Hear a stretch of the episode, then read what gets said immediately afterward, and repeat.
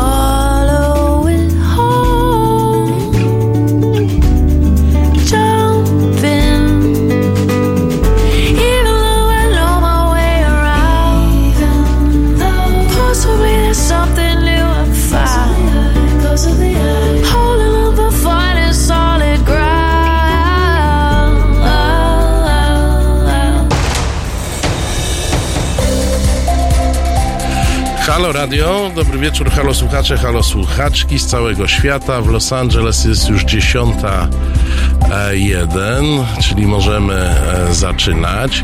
E, Nie wiem jak Państwa nastroje, w Polsce dosyć chłodno, w Los Angeles chyba jest troszkę cieplej. Jak jest ktoś z Los Angeles, to prosimy, żeby potwierdził moje domysły, bo to są tylko domysły.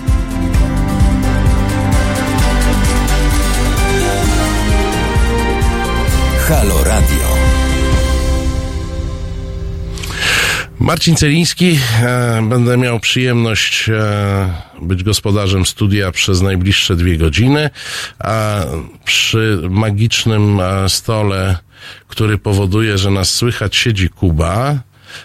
Kuba dzisiaj nie śpi. Tydzień temu spał, ale już się chyba wyspał e, i dzisiaj e, nie będzie, nie będzie spał, przynajmniej tak obiecywał przed a, programem. Zgodnie z zapowiedzią, a, pierwszą godzinę, na pierwszą godzinę przeniesiemy się do Katalonii i do Hiszpanii w ogóle. Tam pewnie też jest cieplej jak w Polsce, ale zaraz o to dopytam mojego gościa, a naszym gościem na dziś e, jest e, Magda Melnik, autorka książki Dlaczego Hiszpania trzeszczy. Dzień dobry. Dzień dobry, Do, dobry wieczór Państwu. Bardzo dziękuję za zaproszenie.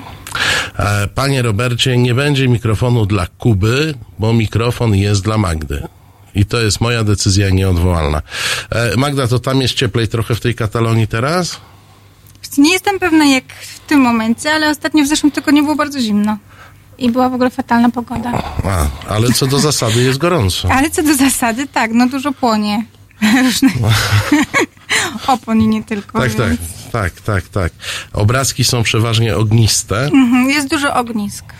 Tak, Jest dużo ognisk. zapalnych. E, w swojej książce, którą ja czytałem z dużym e, zainteresowaniem, e, także pod kątem tego, że wydawało mi się, że mam jakiś background historyczny, a okazuje się, że o tej Hiszpanii to jednak tak czegoś jeszcze mogę się dowiedzieć. Piszesz o mm, przyczynach historycznych separatyzmów, dzisiaj wybuchających ogniście, jak sama powiedziałaś, separatyzmów e, w Hiszpanii.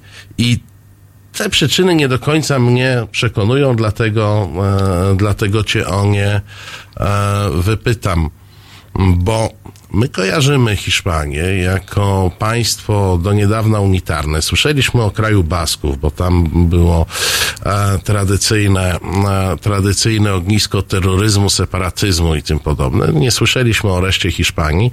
Z drugiej strony mamy E, Znamy historię Hiszpanii jako państwa, które w którymś momencie dominowała na sporym kawałku globu, zaszczepiła swój język hiszpański, nie kataloński, nie kastylijski, nie aragoński, nie żaden inny, tylko hiszpański e, w różnych miejscach e, świata. Więc pierwsze pytanie, kim był Cortés? Czy on był Hiszpanem, Kastylijczykiem, Katalończykiem, e, Aragończykiem? Teraz będę cię musiała poprawić w twojej wypowiedzi. Zaraz wrócę do pytania. Aha. Powiedziałeś, że, że zaszczepiła Po to, po hiszpański... to jesteś zaproszona, żeby, żeby mnie poprawiać.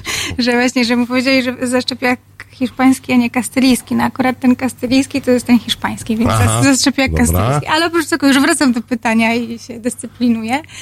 Um, a propos Corteza, kim był Cortez? No i tutaj też e, odpowiedź nie będzie prosta, ponieważ w Hiszpanii to odpo- odpowiedź na to pytanie nigdy prosta nie jest. Czyli pytając, e, z kim pan jest albo kim pani jest, nigdy nie usłyszymy jestem Hiszpanką albo Hiszpanem i kropka. Więc Cortez najprawdopodobniej by powiedział, że... Znaczy trudno mi powiedzieć, co powiedziałby Cortez, ponieważ e, no, żył w wieku no, XVI, ale na dzisiejsze warunki był, eks, był z Ekstremadury, był ekstremadurczykiem z miasta Medellin.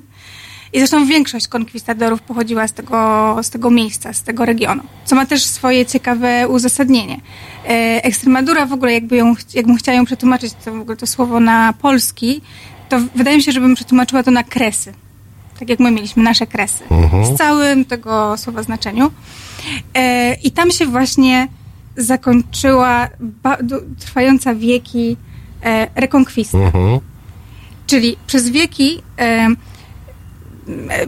te kolejne ziemie zdobywane przez Hiszpanów były takim, e, takim, takim sposobem sp- spuszczania powietrza. E, To znaczy, że jeżeli mieliśmy jakichś właśnie takich rycerzy e, jak Cortez czy Pizarro, którzy urodzili się nie pierwszymi, tylko jakimiś tam piątymi synami w rodzinie i już się ani nie, że tak powiem, ani zamku nie odziedziczyli, ani nie poszli do kościoła, ani nie do wojska, no to oni mogli iść, że tak powiem, e, na tą wojenkę i zdobyć coś dla siebie. A tu nagle zachodzi no, koniec tego procesu i oni nie mają co z sobą zrobić. I stąd właśnie taki Cortez i Pizarro e, wybrali się dalej za morze. No dobrze, a, a ich tożsamość? Oczywiście biorąc pod uwagę to, że w XVI wieku e, nie traktowano narodowości, w ogóle no, nie było czegoś takiego jak, jak nacjonalizm, jak, jak takie poczucie narodowości, to no, oni musieli się, zdobywając e, ziemię w imieniu króla, musieli się e, utożsamiać z królestwem. Wszyscy byli poddanymi króla hiszpańskiego i to ich definiowało. Natomiast gdyby się, gdyby się spotkali w knajpie, w jakiejś karczmie przy drodze na piwie, mm, to każdy... Na winie chyba bardziej. Albo winie, to, to z pewnością e, wyszłoby to, że on jest z Ekstremadury, inny tam jest z Kastylii, a jeszcze trzeci z Katalonii. To na pewno w rozmowie by to wyszło jako pierwsza rzecz i na pewno by się strasznie tam każdy z nich e, na drugiego pieklił, że my jesteśmy bardziej opodatkowani niż wy i, i generalnie wam się żyje lepiej. Więc te rozmowy byłyby bardzo podobne do obecnych. No ale mm, jak spojrzeć na, na Europę i rozwój państw europejskich, to ta Hiszpania nie wydaje się być historycznie bardziej podzielona niż inne kraje. No przecież Francja to także było, e, e, było ileś e, prowincji, które zachowywały swoją odrębność. Już nie powiem o, o Niemcach, którzy przemożną większość swojej historii, jeśli w ogóle jakoś byli zjednoczeni, to jako federacja przeróżnych, e, przeróżnych podmiotów. No i jakoś nie słyszymy, żeby Dolna Saksonia albo Bawaria, a, albo, nie wiem, Gaskonia francuska chciała e, po pierwsze autonomii, po drugie niepodległości. Tak. Znaczy to jest super w ogóle pytanie. E, i, I mówię to, że naprawdę na nie odpowiem. w sensie, po pierwsze, po pierwsze chciałabym właśnie jeszcze mm, e, troszeczkę odejść do, jeszcze raz do tej karczmy. E, To, że ktoś mówi, że jest ekstremadurczykiem, czy jest kastylijczykiem, czy katalończykiem, nie oznacza, że jednocześnie jest Hiszpanem. Czyli tak zwana y, w Hiszpanii przez wieki, ale także i we Francji i w Niemczech istniała tak zwana tożsamość dualna. Czyli to, że jestem z jakiejś tam dolnej Saksonii, tak jak mówisz, nie w jakiś sposób Nie przeszkadza nie mi być przeszkadza mi Niemcem. być Niemcem, dokładnie tak. I tak w dużej mierze, jeżeli podróżujemy po Hiszpanii i nie zawitamy akurat do Katalonii w tym momencie, to większość ludzi mieszkających w Hiszpanii tak właśnie e, o sobie myśli. Czyli w pierwszej kolejności na pewno jestem Andaluzijczy, Andaluzyjczykiem, ale to nie przeszkadza mi być Hiszpanem. E, Problem zaczyna się, gdy mm, ta tożsamość e, staje się wyłączająca. Tak? Jestem katalończykiem i absolutnie nie wyobrażam sobie, żeby być kimkolwiek innym dodatkowo. E, I Twoje pytanie jest świetne, bo pokazuje nam dwa bardzo ciekawe kraje Francję i Niemcy, gdzie to państwo było silne. Szczególnie Francja jest tu świetnym przykładem, ponieważ ona, przeprowadzając rewolucję, absolutnie wycięła wszystkie regionalizmy w, w pień, e, bo miała na to po prostu pieniądze, miała na to siłę. E, Był to si- silny system państwowy, pozwolił na to, aby e, scentralizować państwo. Hiszpania e, zawsze borykała się z brakiem pieniędzy, z, z No bardzo... rany boskie, a ja oglądałem Piratów z Karaibów i tam te galeony pływały. Wrócimy do, do tych różnic hiszpańskich po, po przerwie, bo po tym, co powiedziałaś, to ja mogę powiedzieć tylko oj, oj, oj, oj, oj. Kult, piosenka młodych wioślarzy, po czym wracamy.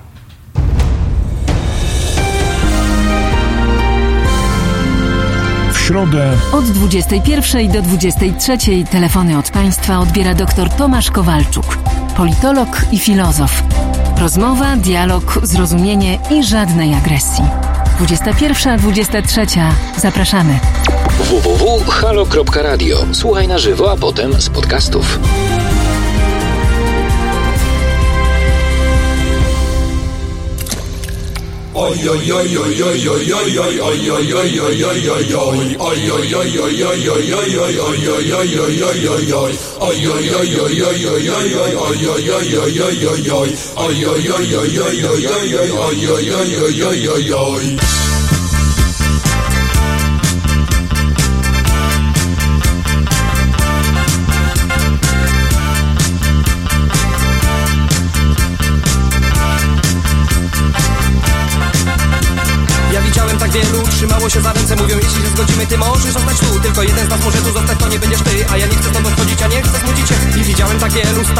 drzewa Które, które, które, które, które wysokie jak pal. A ja bardzo, tak, tak bardzo, bardzo chciałbym wiedzieć ciebie Czy muszę stąd odchodzić, czy muszą smucić się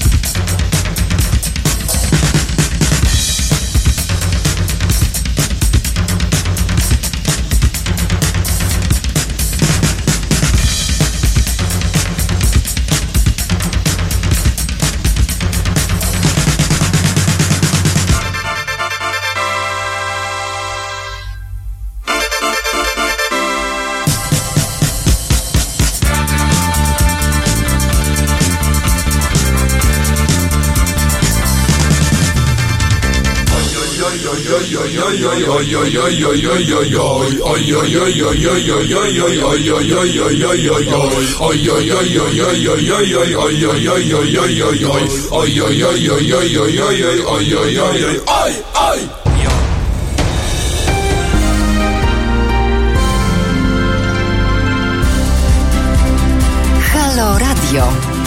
Pierwsze radio z wizją.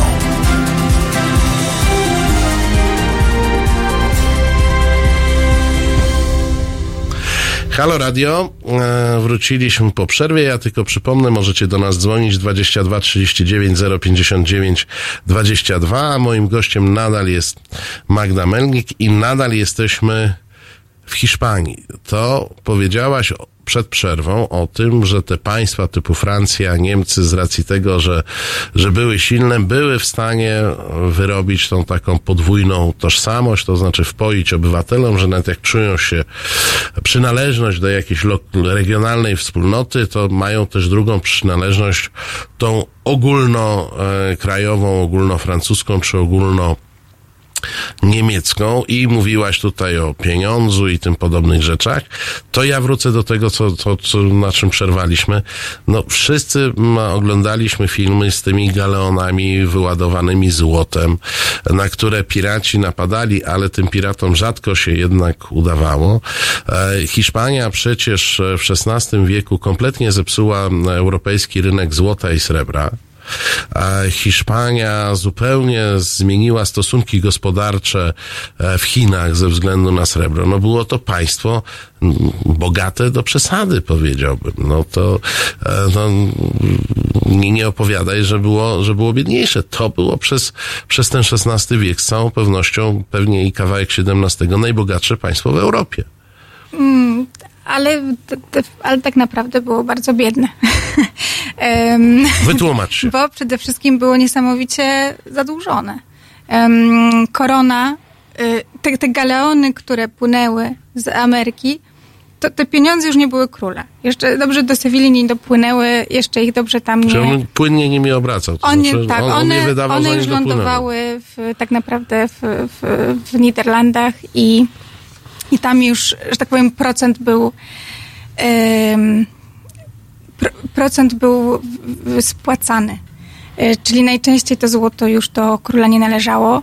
Kastylia była chyba regionem najbardziej biednym, pomimo tego, że przecież e, bym powiedziała, że to przecież ona tak e, była na tych, na, była na przedzie tej całej wielkiej operacji, jaką była konkwista.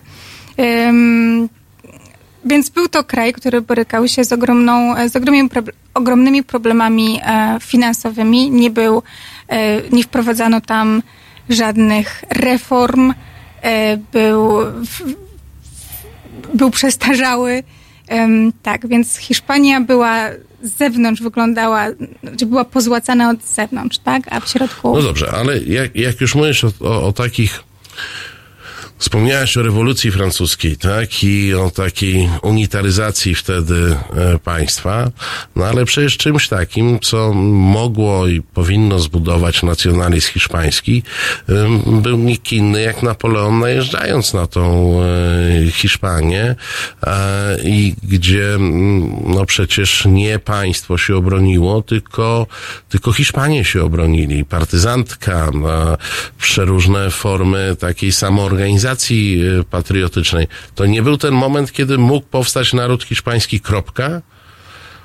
Tak, i, i tak się mówi, prawda, że właśnie powstał wtedy, 2 maja, kiedy lud madrycki powstał broniąc, e, broniąc korony, bo to jest bardzo ciekawe, że e, Hiszpanie powstali, jest to zryw narodowy, owszem, ale w obronie e, monarchii hiszpańskiej. Więc jest to dość ciekawy zlepek, ale na nim liberałowie hiszpańscy, no w trudnych warunkach, próbowali, e, próbowali tą rewolucję, re, rewolucję liberalną przeprowadzać.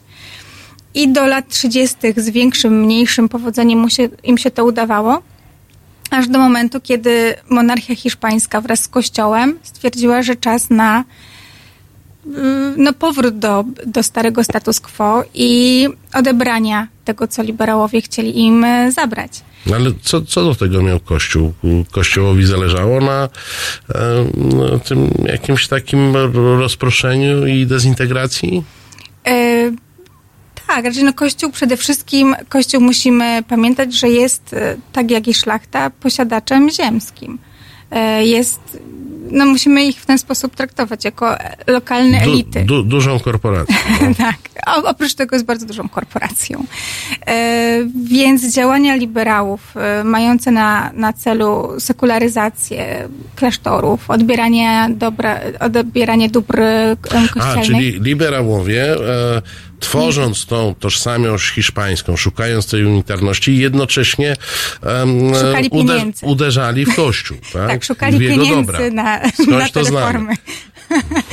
więc no i je znaleźli właśnie choćby w tych zakonach. Um, więc, więc ten nacjonalizm, który się pojawia, nacjonalizmy lokalne, które się w tym czasie pojawiają, y, stają się jednocześnie właśnie takie, bym powiedziała, reakcyjne, tradycyjne, konserwatywne y, i Kościół widzi w nich y, partnera, y, partnera, z którym warto wejść do współpracy.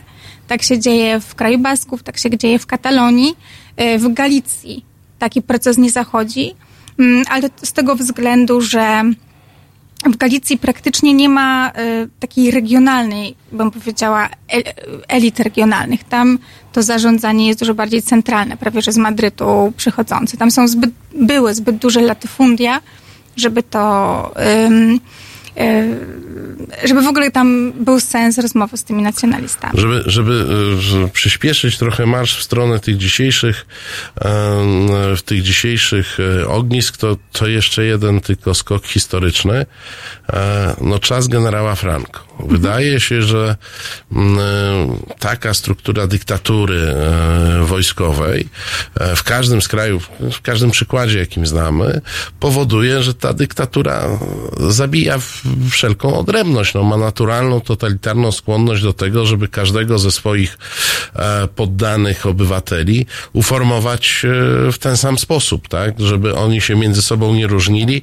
Wszyscy byli jednej narodowości i wszyscy kochali e, dyktatora. Dlaczego? Bo Franco był bardzo długo. On miał, no, dyktatorzy e, w Europie tak, takiego luksusu jak on e, wielu lat nie mieli. Dlaczego tam się to nie udało w tym czasie? Więc tak y, pokrótce odpowiem, że kiedy generał Franco budował jakby te podwaliny własnego reżimu, te wszelkie ruchy separatystyczne, separatystyczno-nacjonalistyczne były postrzegane przez wszystkie opcje polityczne jako nielegalne. Czyli zarówno lewica, jak i prawica uważały, że ruchy separatystyczne są nieakceptowalne w, w ramach po prostu państwa hiszpańskiego. Natomiast y, dzięki generałowi Franco i jego represyjnej polityce wobec e, regionów, e, no takich jak Katalonia czy kraj Basków, co też, no mogłabym tutaj trochę więcej o tym powiedzieć, ale mm, z tymi represjami, to spowodowało, że jakby główny, główna opozycja do reżimu Franco, czyli lewica, musiała podać rękę separatystom. Po prostu działania Franco doprowadziły do legitym, legitymizacji nacjonalistów i separatystów e, w jakimś sensie. E, I to jest tak naprawdę naj, e, no najgorsze dziedzictwo e, reżimu generała Franco, z jakim Hiszpanii, Hiszpanom przyszło żyć obecnie. No, no, podobno ich naj, najbardziej przerażały różne klęski piłkarskie, ale to mają za sobą od jakiegoś czasu, od jakiegoś czasu e, e, nie przegrywają. No i, i doszliśmy do momentu, kiedy jeden z hiszpańskich regionów, bo to też o tym żeśmy nie mówili, ale no, te regiony cieszą się dosyć dużą autonomią. Jeden z hiszpańskich e, regionów dochodzi do wniosku, że jednak powinien być e, niepodległy. Na to jest prosta odpowiedź kasa, bo ja widziałem takie zestawienia przychodów z poszczególnych regionów. Tak krótko, to, to, to chodzi o kasę.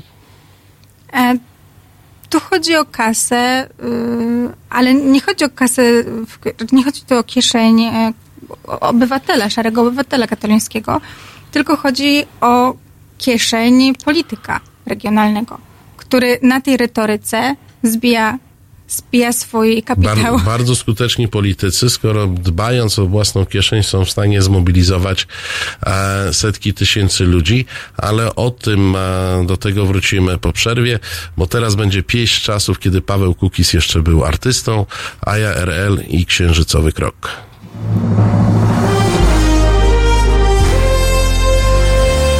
Środę Od 7 do 10 o kawę, informacje niekoniecznie straszne i dobry humor zadba Marika Krajniewska, która o polityce wie niewiele, ale liczy na Państwa. 7.10. www.halo.radio. Słuchaj na żywo, a potem z podcastów.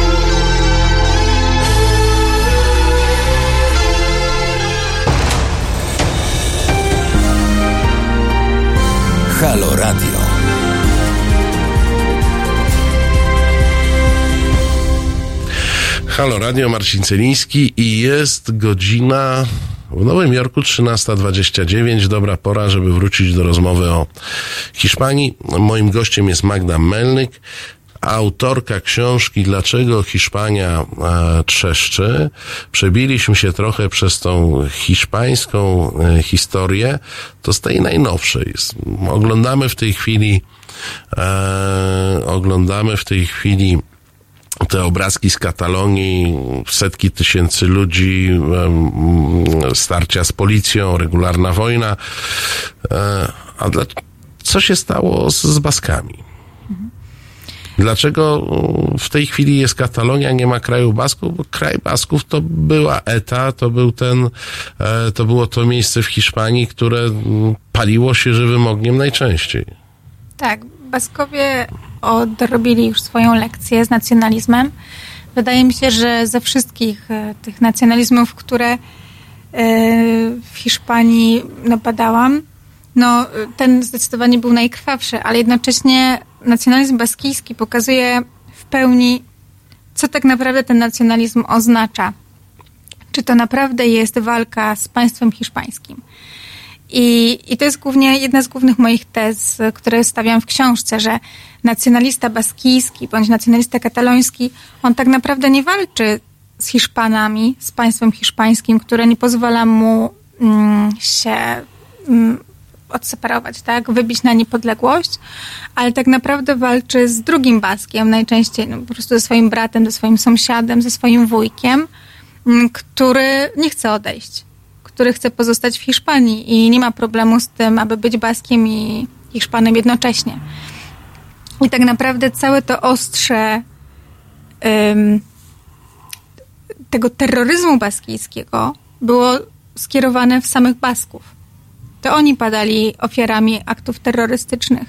Jeżeli przyjrzymy się, jeżeli przyjrzymy się tak naprawdę liście ofiar ETA, to bardzo duży procent stanowili Baskowie. Ym, bo to oni byli zdrajcami w oczach walczących, w oczach, w oczach e, bojowników. E, I ten sam problem dotyczy Katalonii. Katalonia to nie jest problem na linii Katalonia-Hiszpania. Hiszpania patrzy na to wszystko, takich, tacy Hiszpanie z tej, o, z tej, ekstrema, z tej Extremadury od Corteza. E, Tam nawet nie mają, wiesz, szybkiego pociągu, który by jechał z Madrytu do, do Badajoz, na przykład, do stolicy e, regionu, bo do tej pory się nie, nie doprosili. To, to, jak, zu, to jak z Ustrzyk do Rzeszowa, więc No. to, to nie jest Znaczy- bardzo egzotyczne. Znaczy, wiesz co, no, to tak jakby było jak z Warszawy do tego Rzeszowa, no coś, musisz mieć jakieś porządne połączenie, Z, samolot. Serio. Albo z Rzeszowa do, do, do Nowego Jorku chyba się lepiej lata. Na, na pewno do ciepłych krajów się lepiej lata z Rzeszowa niż do Warszawy. Ale no, no, powracając do tej Hiszpanii, wiesz, mnie się wydaje, że to jest dla nich strasznie frustrujące, kiedy od lat 30 e, zawsze na pierwszym planie stawia się żądania katalończyków i Basków, żeby po prostu załagodzić sytuację, posypać trochę pieniędzmi, zbudować im fajne lotnisko, niech mają fajny pociąg szybki e, i, i tak dalej, i tak dalej. I nagle widzisz tych młodych chłopaków, którzy palą, e, palą infrastrukturę publiczną za ponad 7 milionów na raz e, na lotnisku, e, wiesz, na lotnisku w Barcelonie. E, e, po prostu dokonują bardzo wielu zniszczeń na, na, na bardzo duże kwoty. Mm, w imię, no dobrze, jakiejś idei, tak? W imię jakiejś idei, ale jest to, wydaje mi się, że bardzo frustrujące dla reszty kraju. No ale wiesz, no mówisz, że, że nie jest to e, konflikt z Hiszpanią, no ale jest to konflikt z hiszpańską konstytucją. Przecież mieliśmy tam jakąś taką próbę e, referendum i mamy dosyć twardą postawę rządu e, madryckiego, a z tego, co mówisz, to najbardziej racjonalnym e, zachowaniem tych Kastylijczyków, żeby już powiedzieć, to byłoby, dobra, wytyczamy granice, idźcie sobie. Tak, ale byłoby to nie fair wobec drugiej połowy Katalończyków. Pamiętajmy, że to referendum, znaczy Katalonia dzieli się teraz na pół. Teraz czytałam jakiś ostatni artykuł, że te ostatnie wydarzenia powodują, że rzeczywiście nawet tych nacjonalistów trochę spada. Także tych, powiedziałabym, prounionistów, unionistów przybywa. Ale to oznacza, że Katalonia jest podzielona na dwie połowy. E, I tu tkwi, i tu leży problem. Cóż zrobić z ludźmi, którzy z Hiszpanii odejść nie chcą? Mm, No bo to jest realny problem separatystów katalońskich. Ich realnym, prawdziwym wrogiem są katalończycy, którzy nie chcą odejść.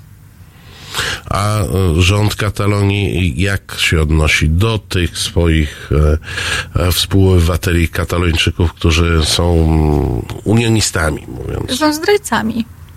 Unionistami, czyli zdrajcami, tak? Czyli to jest e, mm, projektowany mechanizm wykluczenia ich? Nie wiem, gdyby zakładając, Zastraszenia. za, zakładając, że nie wiem, dzisiaj zapada decyzja, tak? Jest Katalonia niepodległa, samodzielna, to ci ludzie stają się gorszym sortem? Zdecydowanie, oni już są gorszym sortem.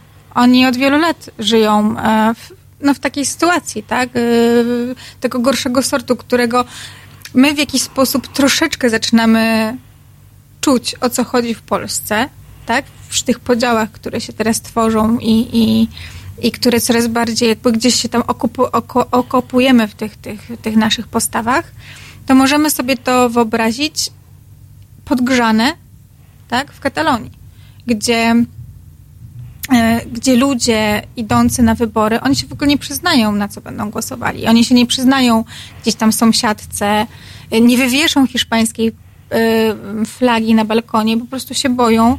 e, Boją się SMS-ów, boją się telefonów z pogróżkami, boją się przemocy fizycznej na ulicy.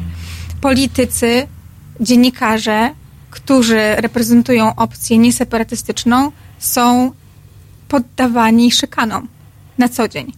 Mm, To jest, y, to jest rzeczywistość, w której ci ludzie funkcjonują. A jaka w takim razie jest w tej chwili e, realna kontrola e, rządu madryckiego nad tym, co się w Katalonii dzieje?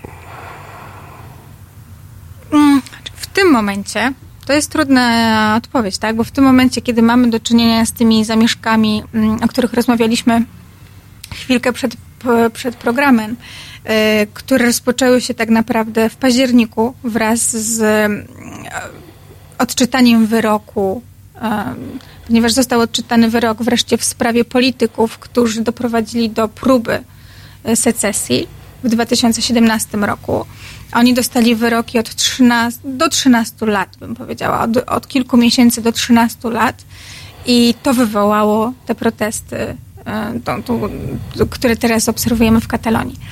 Mm, Natomiast ich ich podłoże, raczej mnie się wydaje, że to są przede wszystkim e, sfrustrowane dzieciaki, które od 2012 roku były karmione bardzo silną propagandą na rzecz wyjścia. E, Wtedy rzeczywiście bardzo dużo pieniędzy w to szło i zaangażowania, żeby zaktywizować tych ludzi. No i teraz co zrobić z tą, z, z tą energią, która się wytworzyła po drodze? I, I te dzieciaki właśnie w ten sposób ją kanalizują, ale wydaje mi się, że nie możemy ich postrzegać jako trochę jak takie dzieci we mgle, bo to są bardzo zorganizowane grupy. Oni sobie y, że po prostu stworzyli, tak naprawdę nie wiadomo kto stworzył dla nich aplikację, e, która była dostępna poza App Storem. E, Oni sobie tę aplikację w jakiś sposób przekazywali.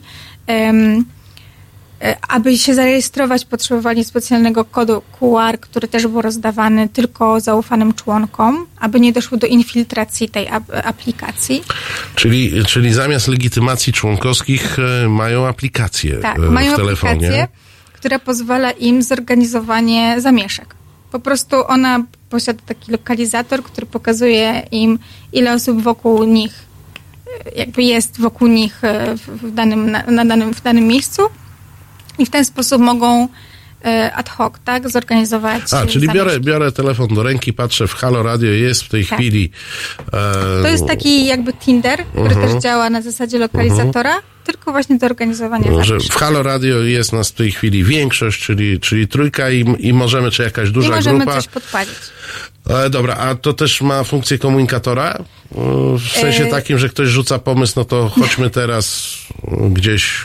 e, Tego nie wiem, tego nie wiem, ale wydaje mi się, że musi mieć taką opcję, no żeby oni byli w stanie się skomunikować i, i, i coś ustalić, prawda? I, natomiast ta aplikacja ma, ma też taką opcję, że policja nie jest w stanie w ogóle namierzyć ich ruchów i, no i osób, które tę aplikację posiadają. No i w ten sposób właśnie te, e, te zamieszki się teraz dzieją. Arabska wiosna, arabska wiosna była e, rewolucją twitterowo-facebookową. Rozumiem, teraz mamy wyższy stopień rewolucję e, z aplikacji. Do Katalonii wracamy zaraz po tym, jak Tilt nam zaśpiewa, że runął już ostatni mur.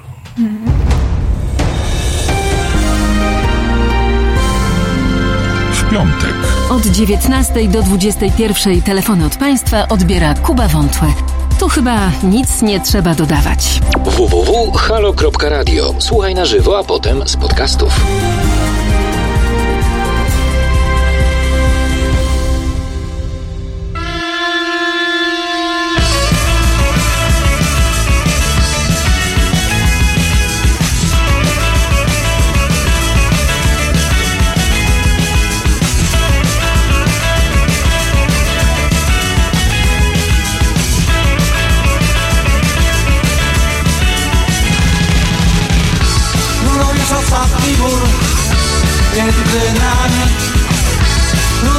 Ostatni mur. Między nami Nie mówimy ani słowa. Bo tego się nie da. Powiedzieć słowami Nie dzieli nas nic. Nie dzieli nas nic. Nie dzieli nas nic. Nie dzieli nas nic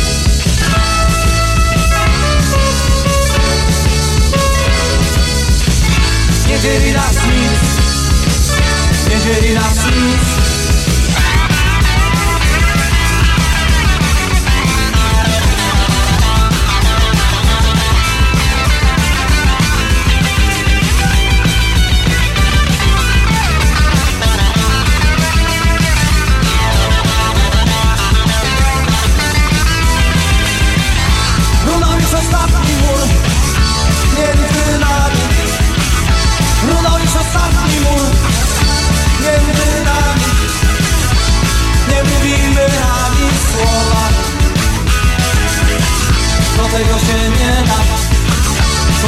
słowa Niedzieli nas nic Niedzieli nas nic Niedzieli nas nic Niedzieli nas nic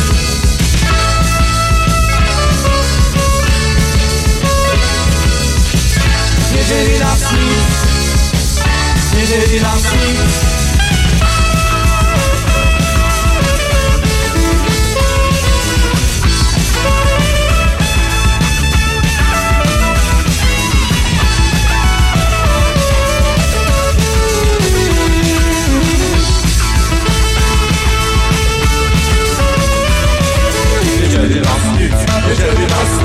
Nie dzieli nas nic Nie dzieli nas nic Nie dzieli nas nic Nie dzieli nas nic Nie dzieli nas nic Nie dzieli nas nic Nie dzieli nas nic Nie dzieli nas nic Nie dzieli nas nic Nie dzieli nas nic Nie dzieli nas nic Nie dzieli nas nic Nie dzieli nas nic Nie dzieli nas nic Nie dzieli nas nic Nie dzieli nas nic Nie dzieli nas nic Nie dzieli nas nic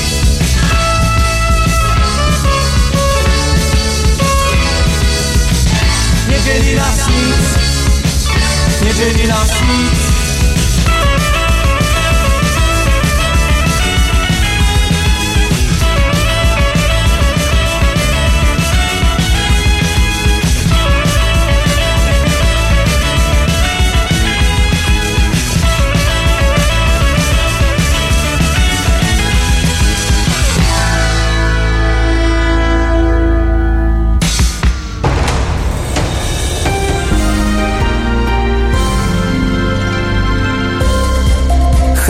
Radio. Pierwsze medium obywatelskie.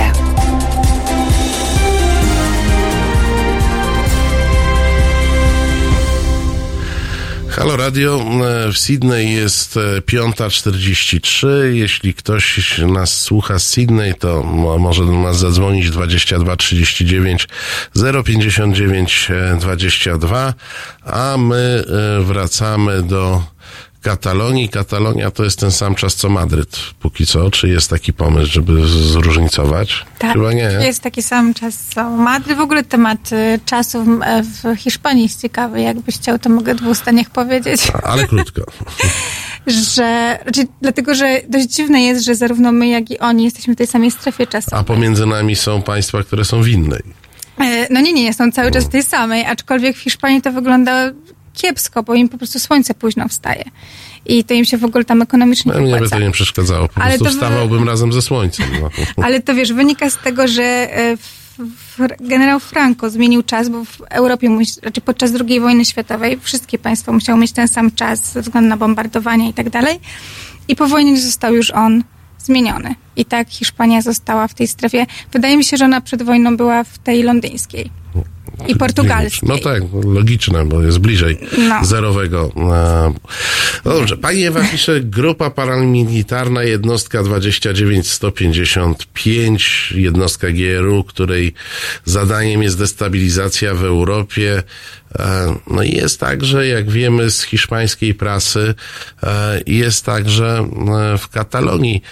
Mm, Jak myślisz, o, czy nie stawiamy tu tezy, że Rosjanie zorganizowali separatyzm kataloński, bo wiemy, że on był od, od lat, natomiast zdaje się, że Rosjanie bardzo mocno, e, bardzo mocno się tam angażują, podobnie jak w innych miejscach Europy i bardzo silnie wspierają te antagonizmy. Mhm.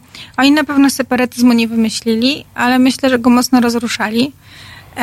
I to było widać już e, w, no, praktycznie już w, w dniach poprzedzających nielegalne referendum, które odbyło się 1 października 2017 roku.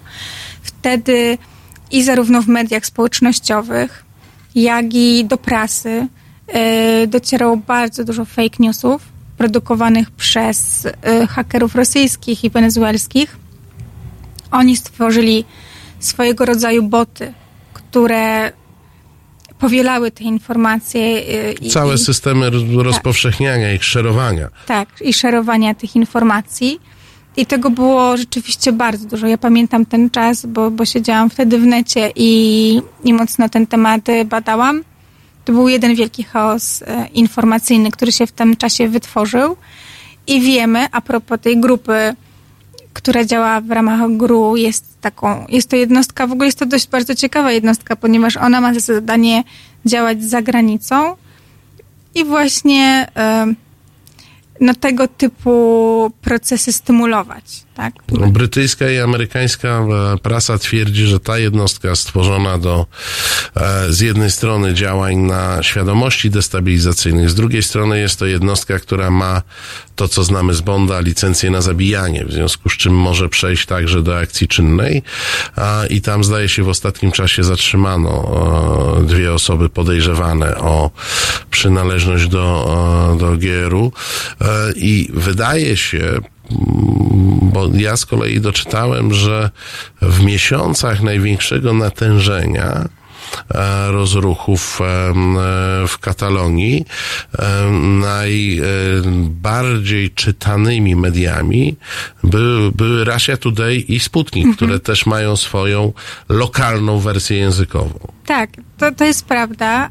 To wynika z wielu, wielu czynników.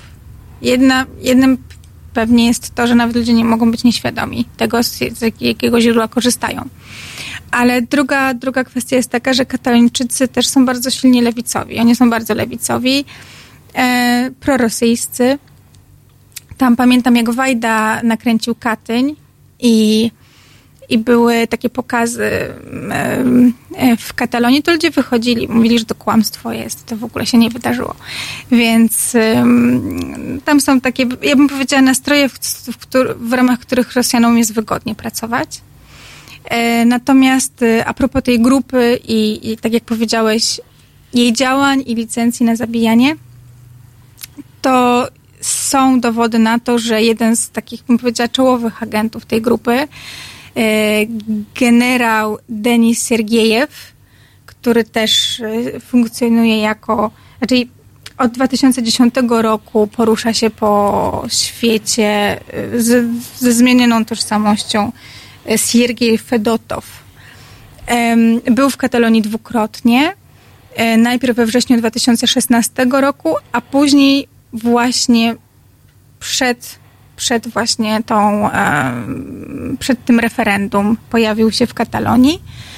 Em, No i ten temat jest teraz silnie badany przez, em, przez sędziego hiszpańskiego. Jest śledztwo i są Jest- przecieki z, ze śledztwa w e, prasie hiszpańskiej. Tak. Jest śledztwo, są przecieki, które, no El País po prostu doszedł do tych, do tych źródeł i, i je opublikował, e, co dobrze nie zrobiło chyba sprawie, ale No ale tak to się to przynajmniej dowiedzieliśmy, że to się dzieje. Powiedz, no mamy tam, mamy tam Rosjan, tak jak mamy Rosjan pewnie w każdym zapalnym punkcie Europy, to, to wynika z ich doktryny, ale wróćmy na chwilę, oderwijmy się od tych e, Rosjan, jeśli to możliwe. Powiedz, jakie są możliwe scenariusze, bo, bo tak z tego punktu widzenia Warszawy, zewnętrznego obserwatora, to tam wydaje się być sytuacja no, jak z tragedii greckiej, no jakaś beznadziejna, bo w ogóle nie widać wyjścia e, z, z tego jakiegokolwiek. Sytuacja jest patowa, y, to, to pewne. Y, Natomiast wydaje mi się, że to wyjdzie, pójdzie na jakieś takie zmęczenie materiału. Myślę, że, że no tak, państwo hiszpańskie nie, nie, nie zacznie zachowywać się inaczej. Wszyscy podpisywali jedną konstytucję. No jednym z, z żelaznych zasad tej konstytucji jest jedność terytorialna kraju. E, jeśli stworzy się większość w parlamencie, która byłaby w stanie przegłosować e, reformę konstytucji, zmienić te zapisy, no to oczywiście tak. I, i, No to właśnie to referenda- pytanie, kto się pierwszy zmęczy. tylko właśnie problem polega na tym, że kiedy już rozmawiamy o parlamencie hiszpańskim, tak, o Cortezach, no to daleko tam do, do, do, do takich rozmów w ogóle, Pani Ewa pyta, czy uda się stworzyć wreszcie rząd z Podemos. że no to trzeba było się właśnie Podemos spytać. Podemos to jest bardzo ciekawa y, partia, która właśnie chyba lubi być taką trochę dziewicą polityczną, ponieważ dzięki temu może cały czas krytykować wszystkich dookoła. Ale kto wie, no. Ale to wracam do tego, tego pierwotnego pytania. No, e, przecież to nie może tak trwać. To znaczy, to, to nie może być tak, że ci młodzi będą się skrzykiwać tą apką, e, podpalać coś, coś kolejnego. E, przecież tam się w którymś momencie nie da, nie da żyć. Zresztą no, czytałem jakiś raport bry, brytyjski na temat strat gospodarczych, które wynikają z tego. No, to są kwoty, które robią wrażenie, bo to już są miliardy, które są tracone. Jaki jest scenariusz wyjścia z tej sprawy? Tam się rzeczywiście nie da żyć i myślę, że być może to jest najlepszy scenariusz, że zacznie im spadać poparcie. W momencie, kiedy są ludzie, którzy muszą się przenocować na autostradzie, bo blokowana jest autostrada i ludzie 15 godzin siedzą w, samochodach z małymi dziećmi, e, gdzie kiedy na placu przed domem codziennie są palone ogniska i cały czas są rozruby, to być może to właśnie doprowadzi do i widać, że już powoli prowadzi do, do pewnego zdystansowania się do, do tej idei. E, Więc jedyna szansa jest taka, że rząd hiszpański e, wytrzyma, a Katalończycy dojdą do wniosku, że te ogniska codzienne to nie jest e, dobry pomysł. Bardzo Ci dziękuję za dzisiejszą rozmowę. Państwu polecam książkę Magdy Dlaczego Hiszpania trzeszczy. Można wiele z tej Hiszpanii, z wiele z tej Hiszpanii dzięki tej książce e, zrozumieć. Myślę, że to nie jest nasze ostatnie spotkanie e, z Państwem. E, Także w tej chwili chwila oddechu. No i mm, piosenka, która bardzo dobrze pasuje. Tam e, w Katalonii leje się krew. Krew przelewana przez polityków, o czym Magda mówiła, tych lokalnych polityków, którzy są bardzo tym zainteresowani. Moja krew i republika.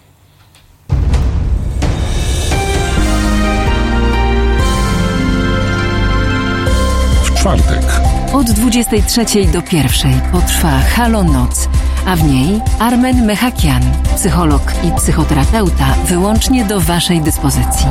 Jeśli potrzebujesz słowa, my damy Ci słowo. Jeśli potrzebujesz wsparcia, to Armen poda Ci rękę. www.halo.radio. Tego programu słuchaj wyłącznie na żywo.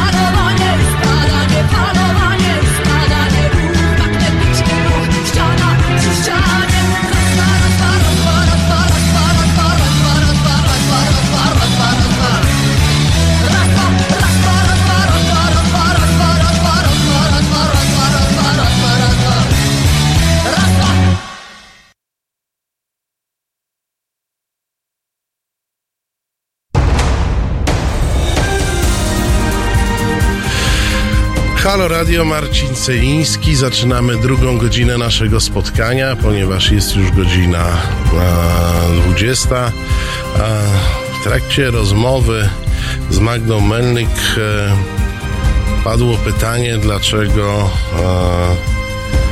e, Europa czy NATO, już nie pamiętam, bo mi tutaj się przesunęło, Halo e, Radio. nie oddziaływuje na Rosję tak, jak Rosja oddziaływuje na państwa europejskie, na regionalizmy, na separatyzmy, na skrajności typu AfD czy, czy Front Narodowy. E, No, to się chyba bierze z konstrukcji e, tych naszych państw e, e, europejskich, które e, gdzieś w doktrynie mają wpisane, że nie są szczególnie agresywne. E, I niestety ta doktryna e, nieagresji i jakiegoś e, ciągłego szukania porozumienia powoduje, że nawet nie są w stanie e, zareagować, a do tego wszystkiego, i tu już przechodzę trochę do przeglądu wieści z ostatniego tygodnia. Taka wieść, która mogła nas ominąć. E, to na przykład to, że jest takie państwo, które nie jest w e, Organizacji Narodów Zjednoczonych. Mm, To państwo nazywa się Apple i ta firma uznała aneksję Krymu. To znaczy w swojej aplikacji mapowej, e, przynajmniej jeżeli wjedziecie na teren na teren Rosji e, i paru jeszcze krajów sąsiadujących z Rosją i będziecie chcieli sobie sprawdzić w aplikacji Apple'a mm, e, dojazd do jakiegoś miejsca na, Kry, na Krymie, to zobaczycie, że Krym jest rosyjski. Poza terenem Rosji w tejże aplikacji Krym nie ma żadnej przynależności państwowej. Zresztą podobnie jak w Google'ach, w Google Maps od jakiegoś czasu. Krym jest takim terytorium nieprzyporządkowanym. E, no i Tę decyzję podjął jakiś, e, jak rozumiem, e, CEO, wysoki zarządzający e, w Apple'u, a nie zapadła ona na żadnej konferencji pokojowej, nie zapadła w wyniku ustalenia traktatu granicznego pomiędzy Ukrainą a Rosją.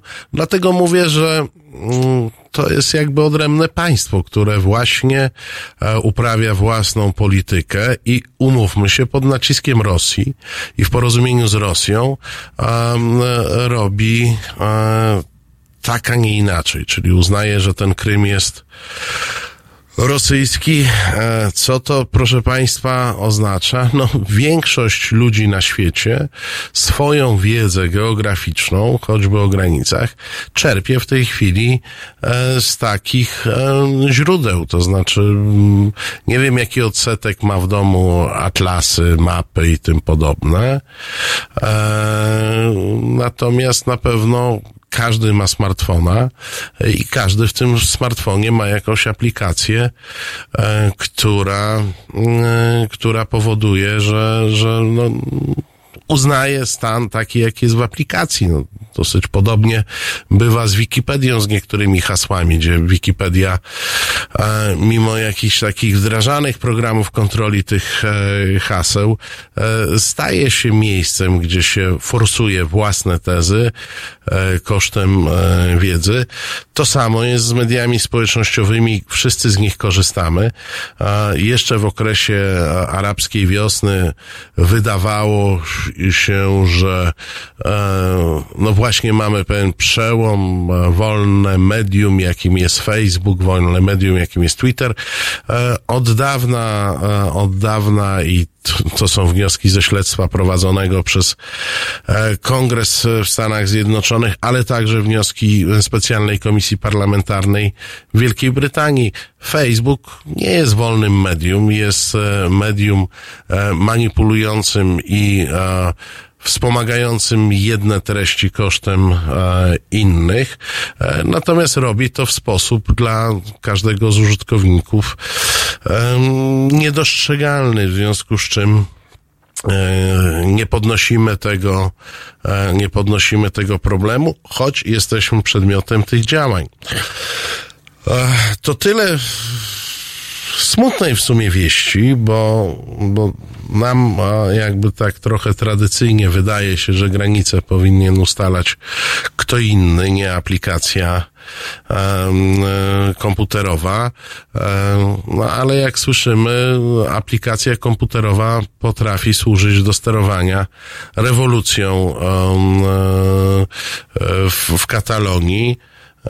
I jak znam życie, też w tej aplikacji nie jest tak, że ona jest em, demokratyczna i równa dla wszystkich. Ktoś tam ma e, dostęp, bo mówimy o tym, że rządzą algorytmy, ale te algorytmy pisze człowiek i człowiek decyduje, komu z nas e, jaki algorytm e, przypisze.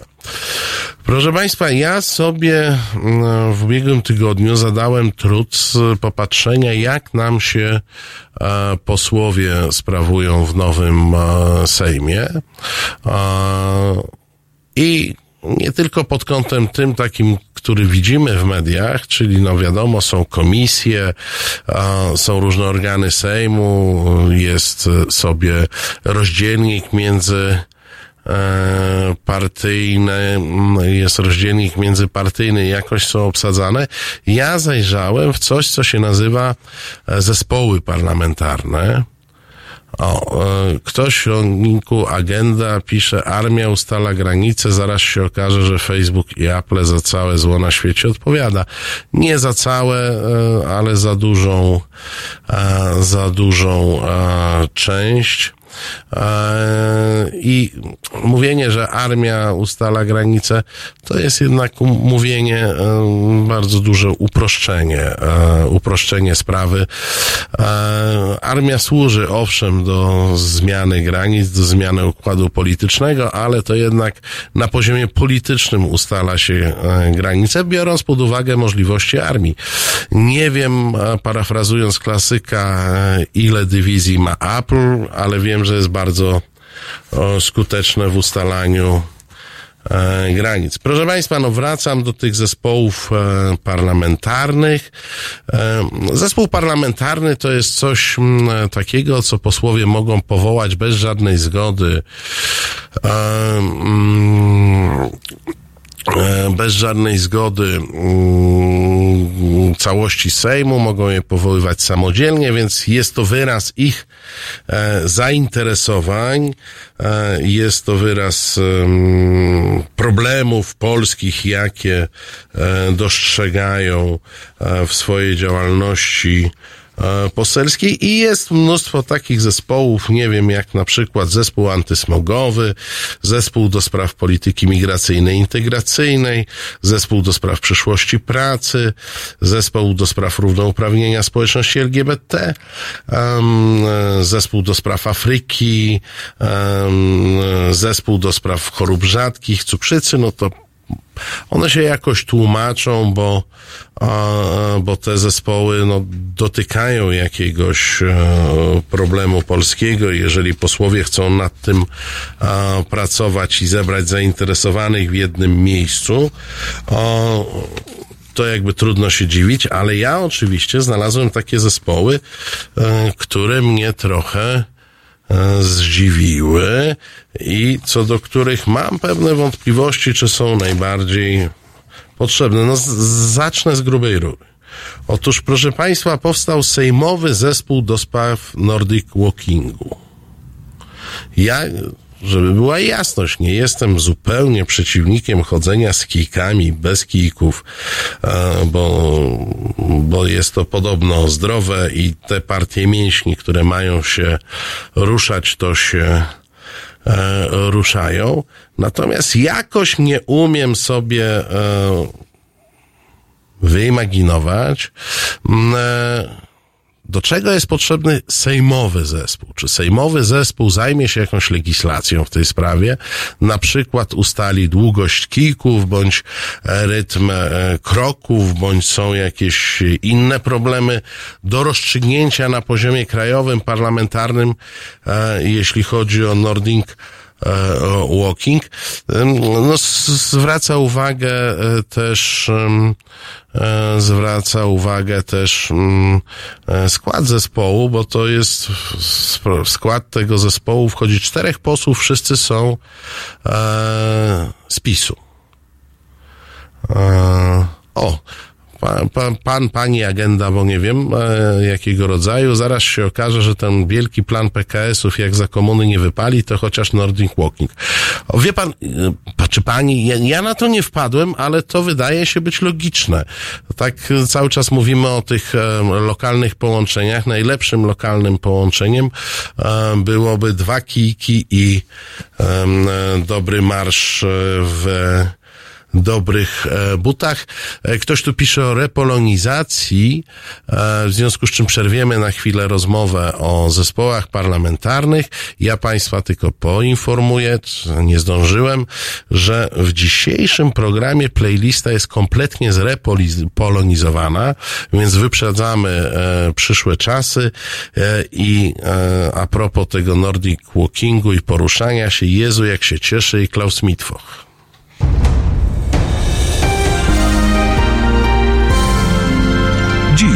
Od 21 do 23 do świata swoich fascynacji dokumentalnych zabierze Państwa reżyser i aktywista obywatelski Konrad Szołajski. 21, 23. www.halo.radio. Słuchaj na żywo, a potem z podcastów.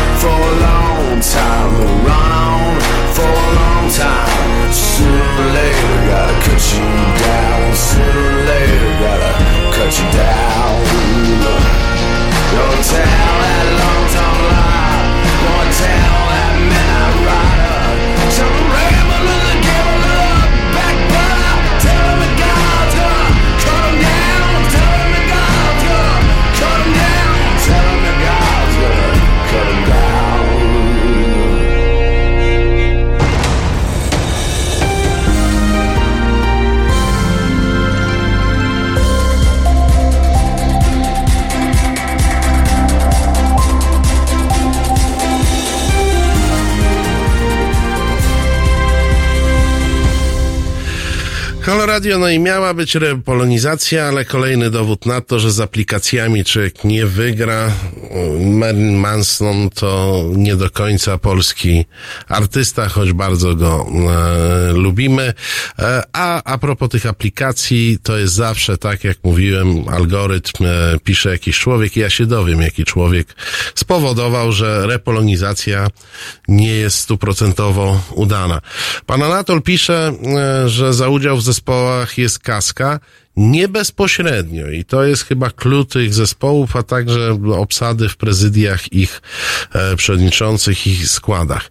No bezpośrednio tej kasy nie ma, ale pośrednio taki zespół w momencie, kiedy zajmuje się tematem, może wystąpić e, do marszałka e, Sejmu e, i zdobyć kasę na przykład na wyjazd studyjny, e, na jakieś tam badanie, mm, e, e, na jakieś tam badanie tematu dogłębne.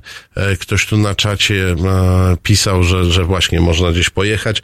No ja myślę, że taki Nordic Walking to jest dobra rzecz do tego, żeby pojechać choćby na Bahama i sprawdzić, jak oni tam sobie e, e, radzą, e, jak oni tam sobie radzą z mm, chodzeniem z kijkami, czy mają dobre trasy i czy są jakieś rozwiązanie, rozwiązania, które można by zaimplementować e, e, w Polsce. E, No jest e, następny e, zespół, który mi się e, bardzo podoba e, z zespołów parlamentarnych. To jest parlamentarny zespół do spraw piłki siatkowej. Gdybyście E, Pan Anatol pyta, e, sądzi pan, że pani marszałek coś tam, e, coś tam odmówi? E, No zależy jak komu. Ja nie wątpię, że kolegom z PiSu nie odmówi. I na przykład koledzy e, z parlamentarnego zespołu do spraw piłki siatkowej, to jest 12 posłów, wszyscy z PiSu, będą mogli e, no, załatwić sobie jakiś, e, jakąś obserwację siatkówki e, w różnych krajach. Swoją drogą zastanawiam się, jak to jest, że siatkówką w polskim parlamencie zajmują się tylko rządzący. Czy, czyżby opozycja nie lubiła tego, tego sportu? No ale mówię, to jest na marginesie. Ja tak jak w przypadku Nordic Walkingu, ja nie bardzo rozumiem, dlaczego e, parlamentarny zespół ma się e, zajmować e, na przykład siatkówką, czy jakąkolwiek e, inną dyscypliną e, sportu, bądź jakimś. Brakuje mi na przykład parlamentarnego zespołu do spraw e, grilla, bo grill z całą pewnością jest rozrywką powszechniejszą w Polsce niż Nordic Walking i, i tak zostawić bez, bez żadnego zespołu. E, No, no nie wiem.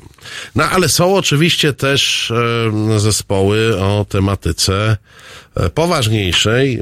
Takim moim jednym z ulubionych jest parlamentarny zespół do spraw dziedzictwa świętego Jana Pawła II. Zespół ma 14 posłów. Wszyscy są, o uwaga, spis. Jaka niespodzianka. No i to też jest pewnie powód, że sobie do Rzymu pojechać. Zresztą co, umówmy się, że mm, e, dziedzictwo świętego Jana Pawła II e, może być badane na całym świecie, w najodleglejszych jego zakątkach. Można polecieć do Tokio, można polecieć do Sydney, można polecieć do Chicago. Z całą pewnością tam znajdzie się pretekst, em, znajdzie się pretekst em, do tego, żeby, żeby sobie pobadać jakieś dziedzictwo. No kolejny zespół parlamentarny na rzecz katolickiej nauki społecznej. Gdybyście Państwo czuli niedosyt katolickiej nauki społecznej, e, podobnie jak dziedzictwa świętego Jana Pawła e, II, to taki zespół powstał, żeby tego dopilnować, żeby ta katolicka nauka społeczna e, była odpowiednio zauważona. 38, proszę Państwa, posłów. E, To jest tak naprawdę w przemożnej większości posłów i senatorów, bo, bo jest też dwóch senatorów, w przemożnej większości PiS, ale jak patrzę, jest tutaj jeden e, poseł e, PSL Kukiz, bo to jest wspólny klub, i jest jeden e, poseł Koalicji Obywatelskiej, pan Jarosław Wałęsa będzie się zastanawiał, jak wdrażać, jak rozumiem, katolicką naukę społeczną. No, czytam Państwa komentarze, nie wszystkie mogę, nie wszystkie mogę e, cytować. E, gdzieś tu miałem jeszcze takie fajne, jak najgorzej jak człowiek ma za dużo notatek, takie fajne zespoły. O, na przykład jest parlamentarny zespół do spraw upowszechniania w życiu publicznym idei politycznych premiera e, Jana Olszewskiego. Zespół jest niewielki, ma e, czterech posłów, trzech jest z PiSu, ale zaznacza tu swoją e, obecność. Poseł e, Platformy, pan Paweł Poncyliusz, który jest nieformalnym e, klu, e, szefem fan klubu Antoniego Macierewicza w Platformie. Podobno taki istnieje. E, dane na ten temat, jak wielki są rozbieżne. Wiadomo, że na pewno należy do niego na pewno należy do niego pan Poncyliusz i na pewno jest liderem tego przedsięwzięcia. Proszę Państwa, No, co można powiedzieć o tych zespołach? Z całą pewnością one się posłowi, jeżeli należy, nie wiem, do o, zespołu do spraw budowy drogi ekspresowej S74, bo taki jest, e, wpisują się e, jakoś posłowi w jego sprawozdania poselskie i on zawsze lokalnej społeczności powie, walczyłem o drogę ekspresową S74. Um, sami widzicie, byłem w takim e, zespole. Em, Są zespoły, które uważam za poważne, bo taki jest na pewno e, zespół, e, taki jest na pewno zespół e, antysmogowy. e, Są zespoły śmieszne, bo takimi jest e, e, ten zespół siatkówkowy, bądź e, zespół, bądź zespół dziedzictwa Jana Olszewskiego. Ja rozumiem, to znaczy nie rozumiem, nie skłamałbym, jakbym powiedział, że rozumiem, że ktoś chce kultywować dziedzictwo akurat tego premiera, no ale przyznaję mu do tego prawo, no ale do tego jest, do cholery jasnej mnóstwo innych e, okazji i nie wszystko musi się dziać za pieniądze e, podatnika, nie wszystko musi się e, dziać e, w Sejmie. E, Wszyscy wiemy, że większość tych zespołów jest martwa, e, poza tymi momentami, kiedy mogą zrobić jakąś taką no, wizytę studyjną, pojechać gdzieś egzotycznie. Ja myślę, że taki zespół do spraw Afryki to ma najlepiej, bo w Afryce jest bardzo dużo krajów, które e, można zwiedzić i zająć się e, problematyką e, Afryki. Co ma polski parlament do Afryki? Nie wiem. Chętnie bym zapytał tych e, posłów, którzy partycypują e, w takich działaniach, e, jakie korzyści z tego mamy. Bo jakie są korzyści z uczestnictwa w komisjach, to wiemy. Jakie są korzyści w uczestnictwach zes- w zespołach, które zajmują się konkretnym problemem konkretnym problemem nas dotyczących wiemy, a jakie są korzyści z zespołów, e, które e, zajmują się czymś dziwnym, acz ciekawym e, i na kilometr pachną tym, że chodzi tylko o skubnięcie trochę kasy sejmowej e, i fajną e, zabawę. E, Nie wiem i z tym, e, z tą moją niewiedzą Państwa z tym tematem e, pozostawię, a, ale myślę, że trzeba przede wszystkim wiedzieć, że posłowie sobie takie zabawy wymyślają. I teraz, proszę Państwa, będzie zapowiedziany wcześniej, bo staram się dotrzymać słowa Klaus Mitwoch i Jezu, jak się cieszę.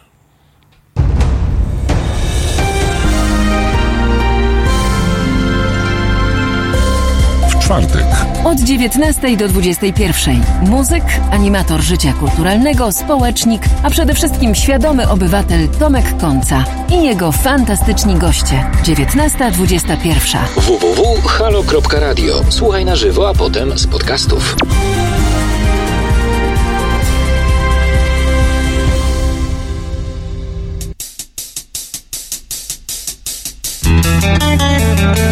Jezu,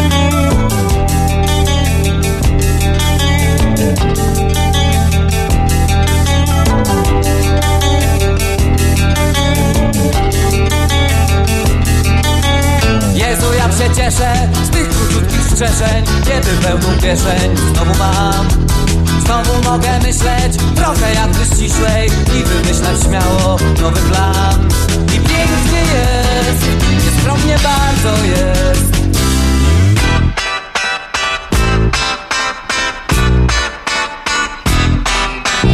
Kiedy mija, tak jak wszystko, ta euforia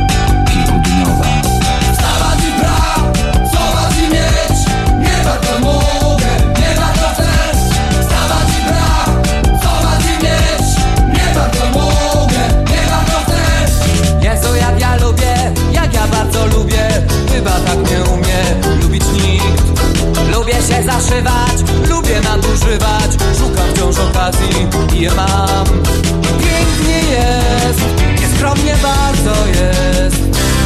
Kiedy mija, tak jak wszystko,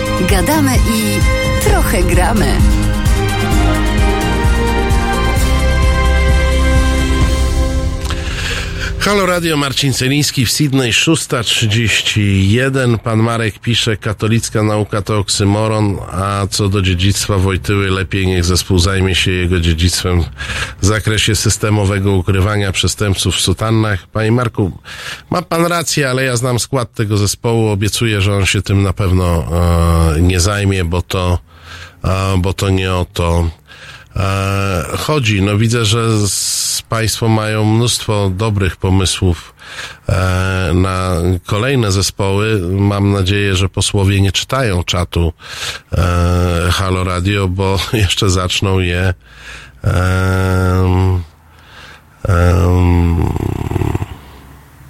a pan Robert e, Jakub e, pyta, czy to w świetle ustawy o języku polskim Nordic Walking jest poprawnie użyte i zgodne z prawem? Dobre pytanie, nie znam na nie odpowiedzi. E, Pan, pani o z Nikusin Złoty pisze zespół od pracy zespołowej w trakcie Nordic Walking po Afryce. To jest pomysł. To jest pomysł, naprawdę. E, naprawdę. A i pan Piotr, mój ulubiony, pisze, że chyba do mnie, że nie mam dobrej roboty, nie może pan w niedzielny wieczór w bok sobie gdzieś wyskoczyć, mówiąc żony, że żonie, że do roboty idzie, bo sobie na YouTubie sprawdzić. Pan nie ma dobrej roboty. Panie Piotrze, pojęcie względne. No Jak pan bardzo nie lubi swojej żony, to może pan ma potrzebę skakania w bok. Ja takiej nie mam, w związku z czym nie narzekam. E, zespół do spraw nielegalnych mediów dobry byłby.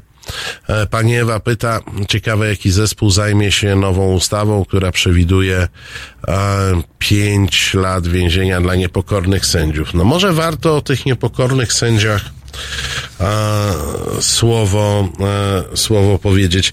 Jak e, Państwo wiedzą e, zapewne, no chyba, że Państwo oglądają media publiczne, to, to możecie tego nie wiedzieć. Dzisiaj były kolejne protesty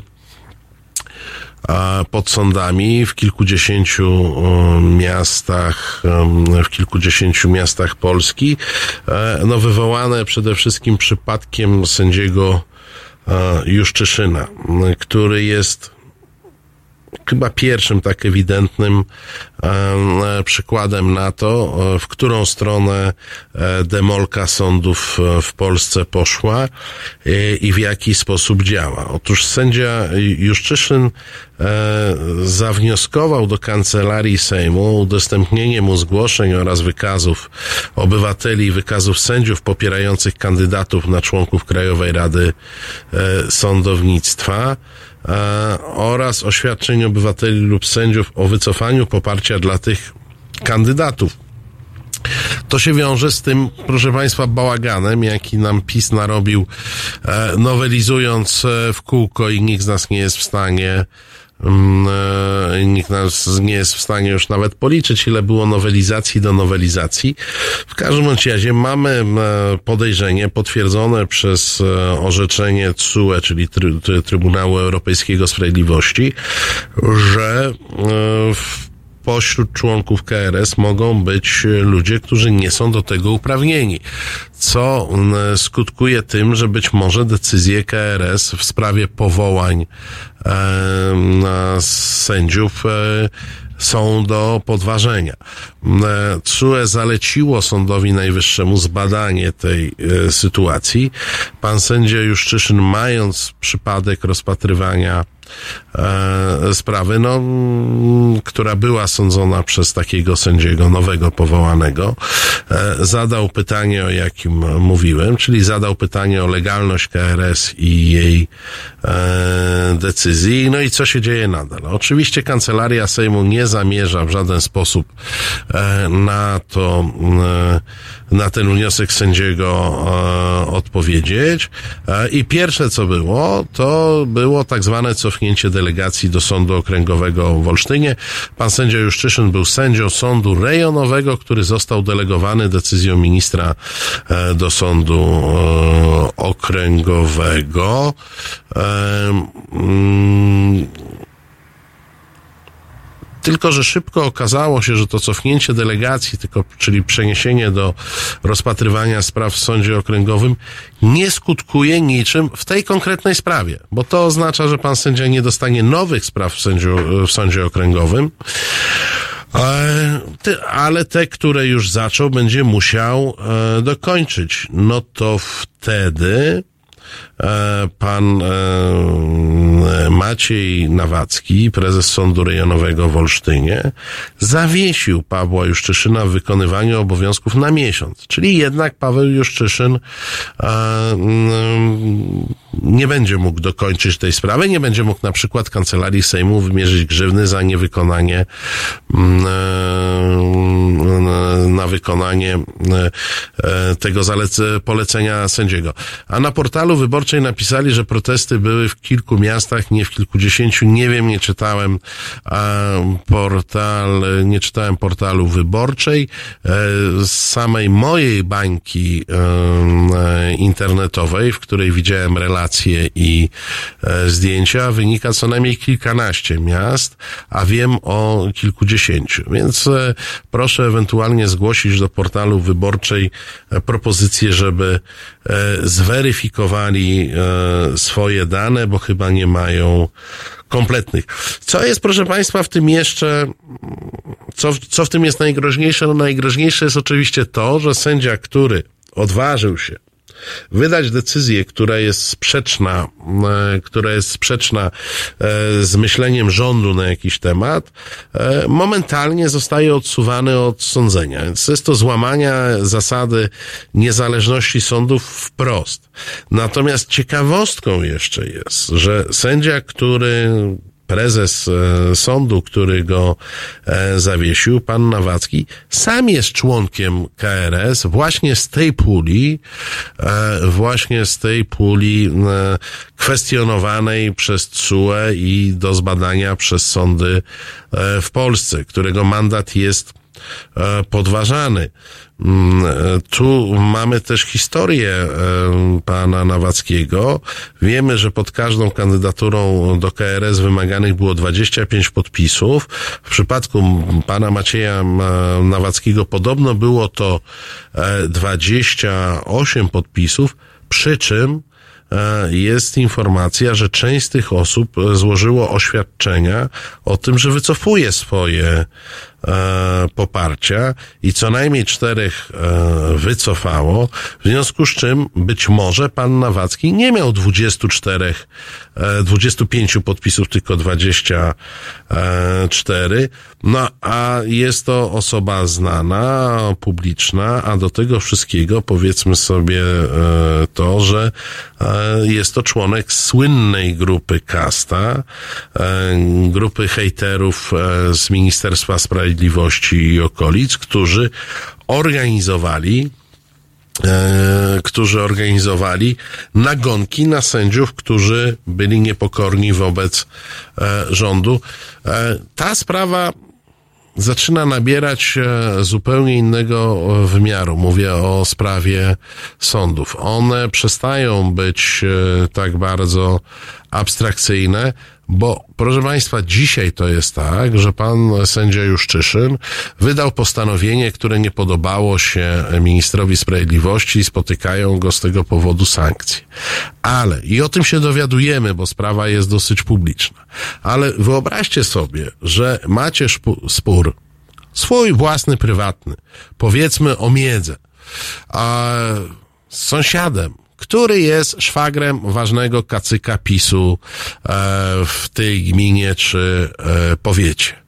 I myślicie, że to nie zadziała tak samo, że ten sędzia, który będzie ten spór e, rozsądzał, nie będzie poddany naciskom e, politycznym, no przecież ten wasz od miedzy, tego swojego szwagra, który jest ważnym w PiSie, przyciśnie tak, że ten ważny w PiSie trafi gdzie trzeba, żeby ten sędzia wiedział, jak ma tą miedzę e, rozsądzić. To jest uderzenie w podstawy państwa, bo e, niezależny, sprawiedliwy e, sąd, e, niezależny, sprawiedliwy sąd to jest nasze bezpieczeństwo, to znaczy każdego z nas. Równe traktowanie przed sądem to jest nasze bezpieczeństwo. A były takie systemy i one w historii są dobrze opisane, gdzie obywatele nie byli równi wobec sądu, ale o tych te sądy, te systemy pamiętamy źle e, i nikt o zdrowych e, zmysłach e, nie zamierza, nie zamierza do tego wracać, poza oczywiście miłościwie nam panującymi ludźmi partii o nazwie żartobliwej Prawo i Sprawiedliwość. Wracamy do podsumowania tygodnia. Zaraz po tym, jak zaśpiewa zespół Ozzy, Budzi mnie bicie serc, to jest taki zespół efemeryda z lat 80. Nie wiadomo dlaczego przepadł. E, startował równo z Perfektem. E, teksty pisał no, Olewicz, czyli autor tekstów Perfektu. Perfekt wszyscy znają, zespołu Ozzy nie. Posłuchajcie, zastanówcie się, dlaczego.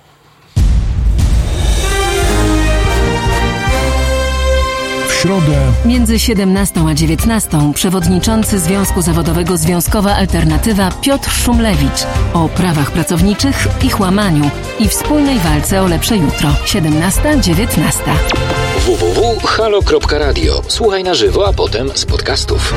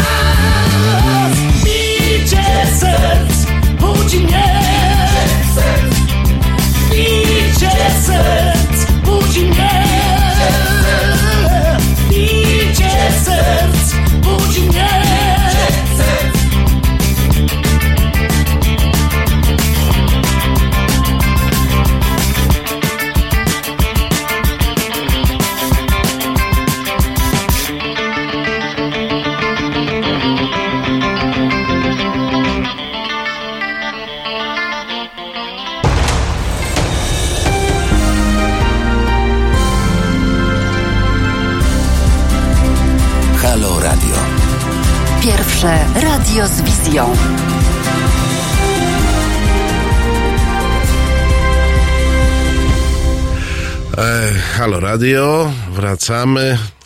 Nie da się przejść tego tygodnia, podobnie jak poprzedniego, bez wspomnienia o pewnym e, krakowskim kamieniczniku e, wynajmującym e, pokoje na godziny niejakim Banasiu, którego z jakichś przyczyn PiS e, zrobił szefem e, Niku, a teraz ma z tym pewien e, problem. No więc update'ując, mówiąc nowym językiem, sytuację Banasia. No, po pierwsze, Banaś złapany na korytarzu i łapany przez posłów na, na komisji sejmowej wytłumaczył, o co chodzi z pokojami na godziny. Otóż te pokoje miały jego zdaniem służyć do tego, żeby ktoś, kto przyjeżdża do Krakowa na spotkanie, mógł sobie na godzinkę pokój e, wynająć i przygotować się do spotkania, odpocząć. No to jest e, ciekawa teza. Mm, Ja niejednokrotnie miałem spotkania w Krakowie i już wiem, że ja byłem do tych spotkań zupełnie nieprzygotowany, ponieważ nie wynajmowałem sobie pokoju na godzinkę, ale to, e, to powiedzmy, no to taki żarcik był, ale jeszcze wtedy w czwartek posłowie PiS e, bardzo prosili, żeby się e, od kryształowego e, Mariana odczepić, nie niszczyć mu życia, bo są jakieś zarzuty, ale nie wiadomo jakie i może kiedyś e, e, coś, e, e, coś wyjaśnimy, ale to w ogóle nie niszczmy człowieka. E, Taka sytuacja trwała do wieczora, kiedy wieczorem sam prezes PiSu Jarosław Kaczyński pana Banasia zawezwał E, i tenże szeregowy poseł, który zdążył przeczytać raport służb w odróżnieniu od pana premiera, który jak wiadomo nie znajdował na to czasu, zadecydował, że Banaś powinien złożyć rezygnację. No i w tym momencie e, państwo z PiSu musieli połknąć własne języki. Em, pani Mazurek na Twitterze zaapel- zaapelowała w sposób dramatyczny do pana Banasia, żeby odszedł i nie szkodził. No, raptem się okazało, że on szkodnikiem jest, nie takim kryształowym, no ale gdzie jesteśmy? No jesteśmy w tym, że pan Banaś e, e, nie odzywa się i też e, nie rezygnuje. Natomiast z ruchów obok można by było się domyślać, że trwa jakiś targ. No więc właśnie, tutaj pani Ewa pisze rezygnacja e, prezesa PKO. Rezygnacja prezesa PKO jest gdzieś w tle. Ten prezes e, PKO, pan Michał Krupiński, e, to jest ciekawa postać, takie złote dziecko PiSu, jeden z tych młodych, którzy się znają podobno na finansach. To jest zresztą ten prezes, który miał sfinansować budowę dwóch wież na Srebrnej i był w tym celu wzywany na Nowogrodzką. E, No, no został odwołany.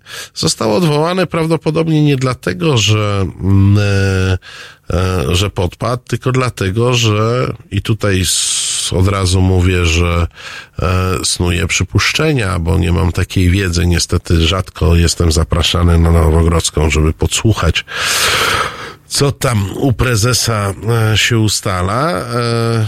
Prawdopodobnie on zwolnił to miejsce, żeby to miejsce mogło być przedmiotem targu. A na czym może polegać targ? No, można to skojarzyć z faktem, że pełnomocnikiem zarządu PKO SA jest pan, który się nazywa Banaś. Tym razem Jakub Banaś, e, zbieżność nazwisk e, nieprzypadkowa.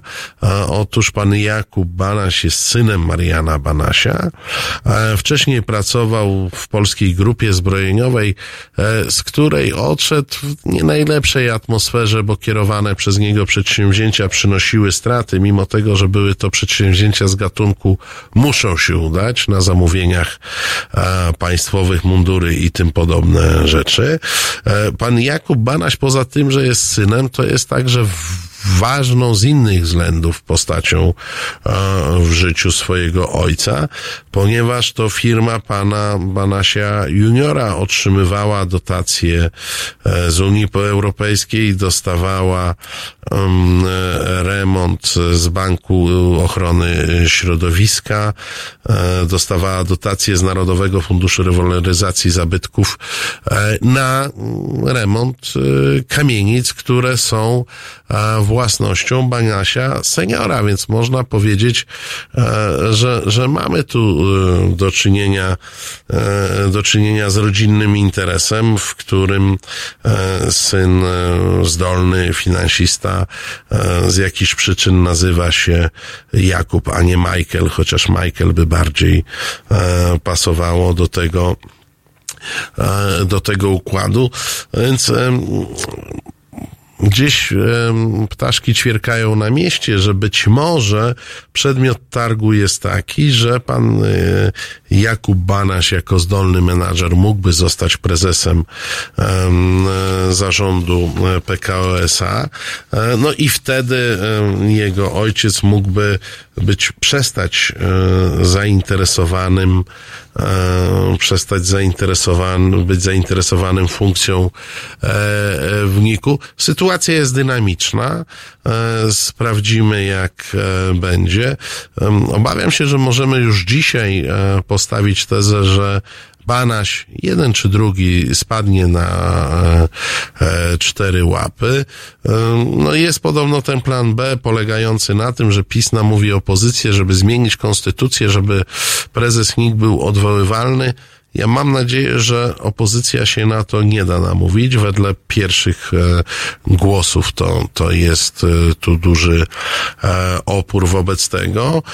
Niech PiS posprząta to sam. Poza tym to byłby bardzo zły precedens, gdyby ze względu na to, ze względu na to, że pan prezes PiSu popełnia błędy personalne, trzeba było ratować się zmianą konstytucji.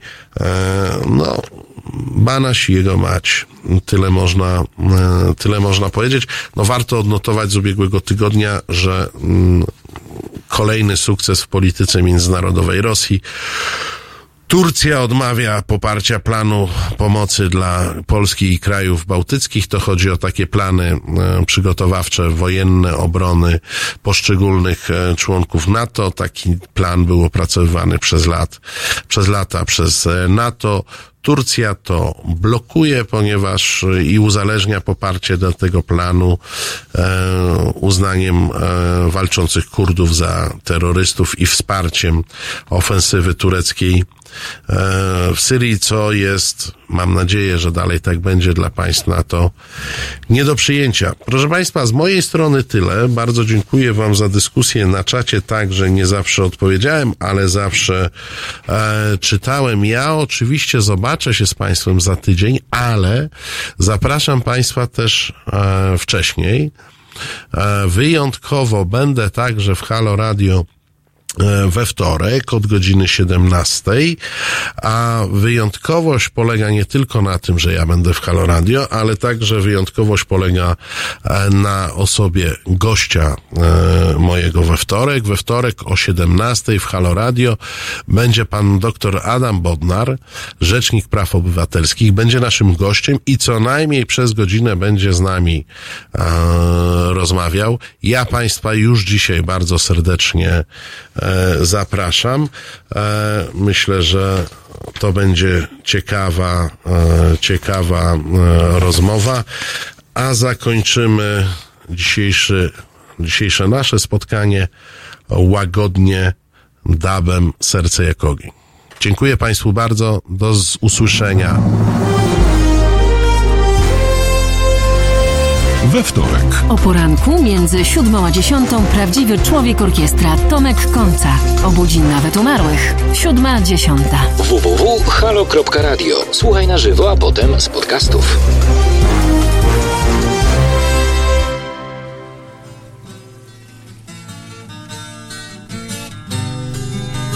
Dzień dobry maleńka, jak ci na imię? Zgubiłaś się w tym tłumie Wyciągam do ciebie moją dłoń. Odpowiedź na wszystko się znajdzie. Labirynt wśród tylu korytarzy Oszukałby Tezeusza. Lecz my możemy to zrobić gdzie indziej. Nie łamiąc